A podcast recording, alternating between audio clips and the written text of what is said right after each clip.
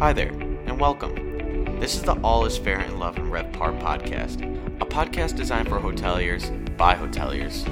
Learn how to elevate your hotel's revenue and experiences with new best practice tips. With vast experience with different brands and independent hotels, your host Haley Whiting will create different weekly topics about the hotel industry to help you and your hotel achieve your definition of success. The topics and guest speakers will vary from week to week to give you a well rounded experience.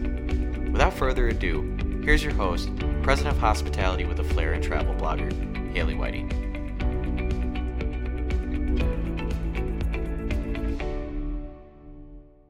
Hello, everybody. Welcome back. This is Haley with All is Fair in Love and RevPAR podcast, a podcast for hoteliers by hoteliers. And today's going to be a very interesting topic for me. I did not post the last couple weeks, did not have a good lineup, had a lot of work going on, but I knew that I had to post a new one today.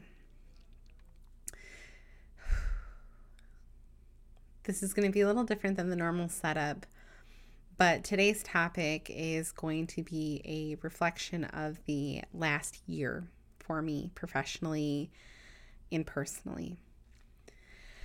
A year ago, I was laid off to the date today from my regional director of sales role. I knew this was going to come.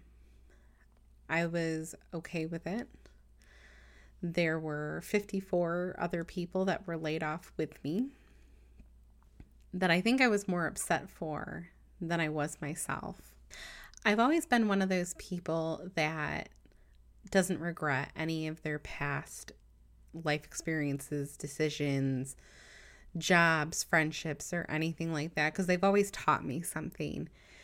And overall, I would not be where I am today without the experience of that job. Before I took this regional director of sales role, I was an on property DOS for a wonderful Hampton. I'm sure a lot of you have heard me talk about it.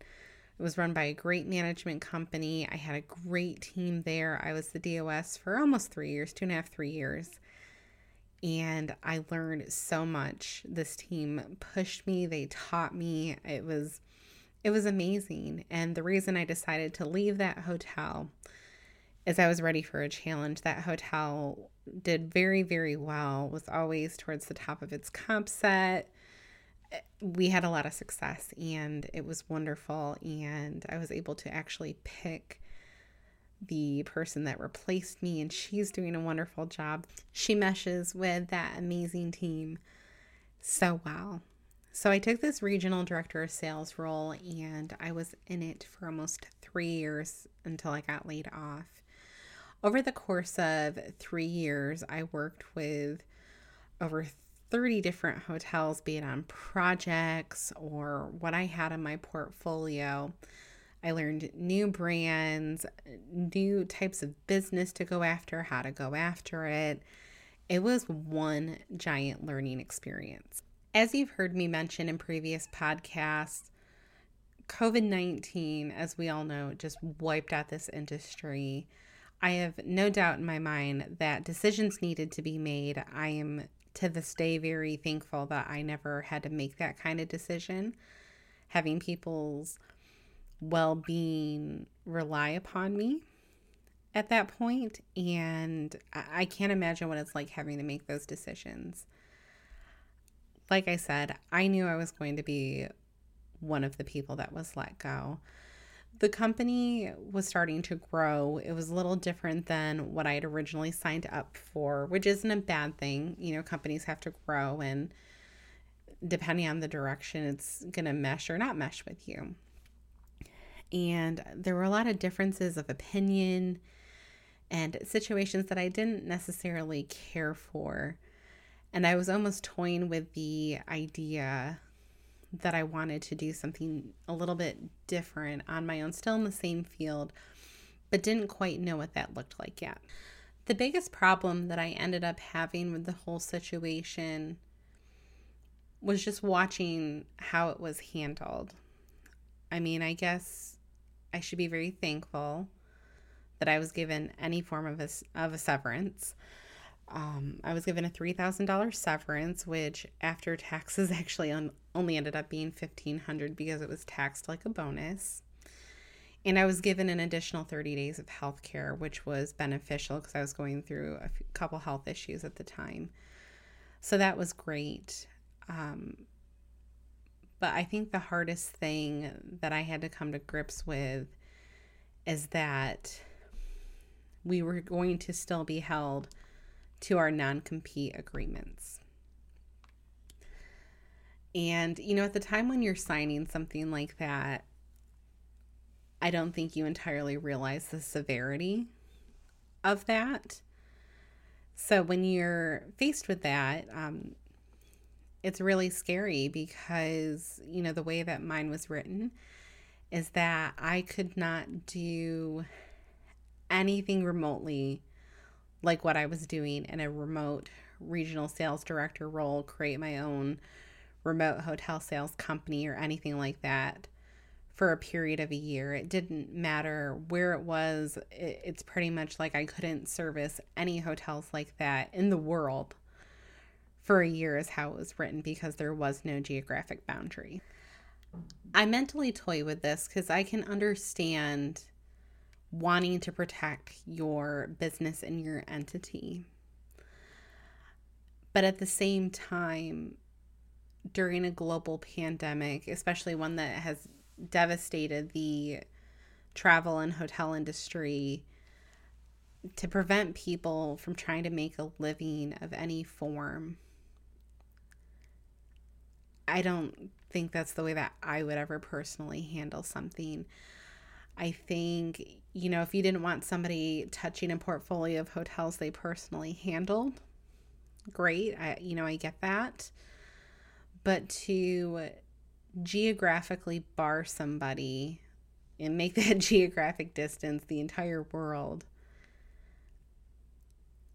I, I don't agree with it.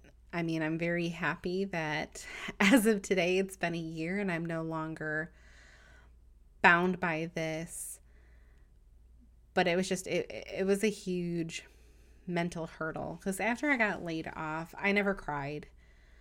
I was angry for other people that were laid off because of the situations they were in. Um, some people just having had babies a week prior, um, people on maternity leave, older people. Um, I was mad for them because I knew I was eventually going to do something different. I knew that my last role was not going to be my end all be all. And there are plenty of amazing people still working for that company in particular that are very, very talented and absolutely wonderful people that I was able to learn from as well. So after I was laid off, I took an entire week, did not touch anything that had to do with hotels, learning, my blog, and I spent it with my family. My daughter was doing at home learning, and I'd never had that kind of time with my family. I'd always immersed myself in my work, and it was wonderful.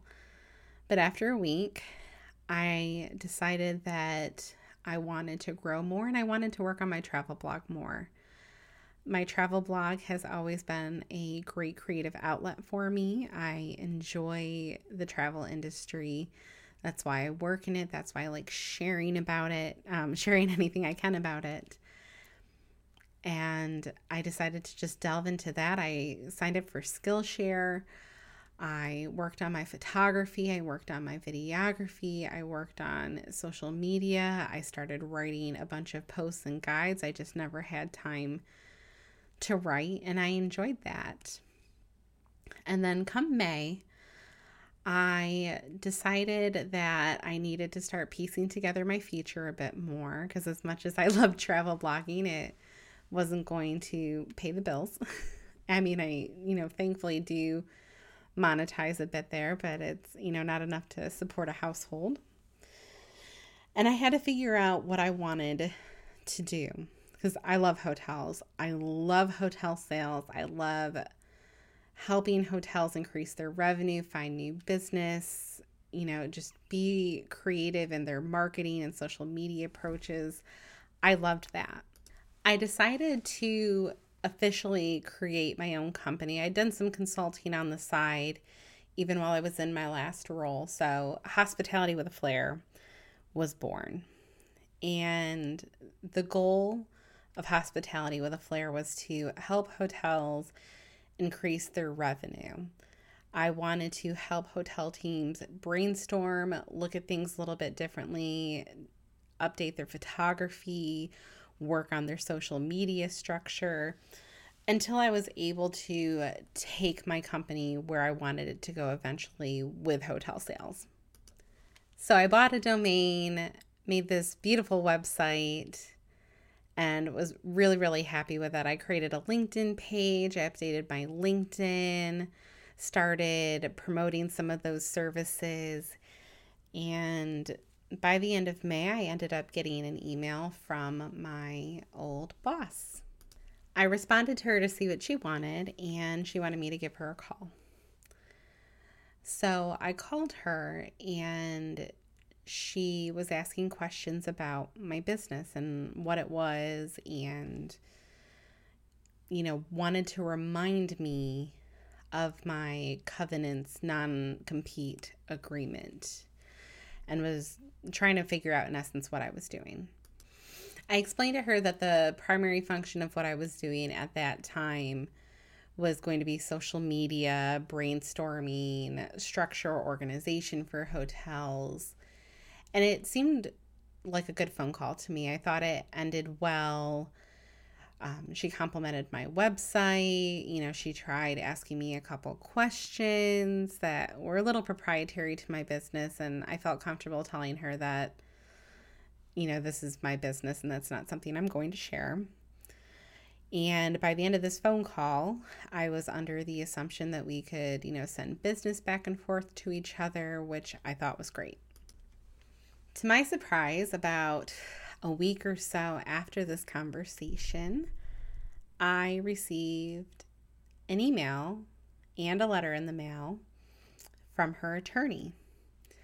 And the letter said that I needed to remember the covenants and non compete agreement that I signed in 2018 when I was switched from a contractor to a W 2 employee with this company, and that it is effective from the date of March 24th, 2020, for a period of one year. It was a quote reminder. So I guess the way that the phone call ended was different for her than it was for me. And after talking with some of my fellow comrades that were also let go. A few of them actually received official cease and desist letters um, because one of them was working on consulting, the other was trying to do hotel sales remotely, and they got full on cease and desist, had to take down their website. Um, very scary letters, not the reminder letter that I received. That whole situation was a lot to swallow and think about. I, in essence, lived the remainder of these months from the end of May to right now, making sure I did things correctly because I didn't want to be sued. Because in my paperwork as well, if I ever did get sued, I would be responsible for their legal fees as well. I'd have to go out of state. It was just going to be a ginormous mess. Um, so that fear and anxiety was on top of my shoulders for the longest time, on top of being in a pandemic, having a child with a learning disability do remote learning, my family. It was a lot to swallow. It felt like I was just trying to get some momentum of doing something that I love and just having somebody try to take that away from me. The solace that I could take out of this situation is that I know I'm not alone. I've watched millions of people lose their job, very talented people in the industry just lose everything far worse than I did. I mean, I'm very thankful that I've always set myself up with multiple revenue streams and my husband and I have always come up with a good plan so that we were safe, but I just I watched so many people lose everything. And that just made me more determined to create and grow hospitality with a flair even further so that when my time was up, I could hire people. I could put a team together of very talented people who lost their jobs and were absolute hospitality hotel rock stars that I knew would make a great team. I wanted to help people. I wanted to create a company and a culture that was honest, that was true, that was inclusive.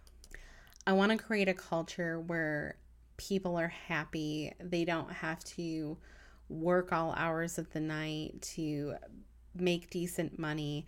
I want the hotels that I work with and service to feel like they are getting a truly unique, customized experience, not a cookie cutter program because that doesn't work for everybody.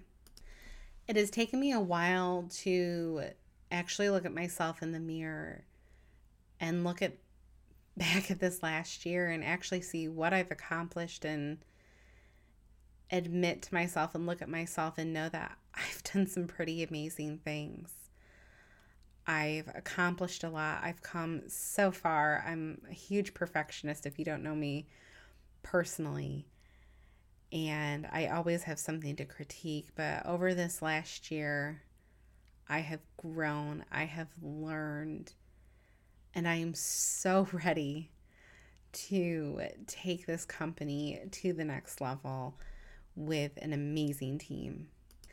I know that this broadcast was a bit all over the place, but I'm hoping that if you're listening and you're in a similar situation, that you know you're not alone. There were days where I was high on my business, was super excited, and just highly motivated. But then there were also days where I was depressed, I was sad, I didn't want to get out of bed because I couldn't do with my company what I wanted to do yet. You know, I've always had this nagging fear that I should be further ahead than I am. So, if you're listening and you need somebody to talk to that knows what you're going through in this industry, please feel free to reach out. I know what it's like and I can listen, and I'm here to do that for you. As I end this broadcast, I encourage all of you to try something new. This industry is not going to be the same after this pandemic. And it won't be the same, mostly, I think, for the better. I think there's better ways that we can approach this industry, approach our guests, and even approach each other and work collaboratively.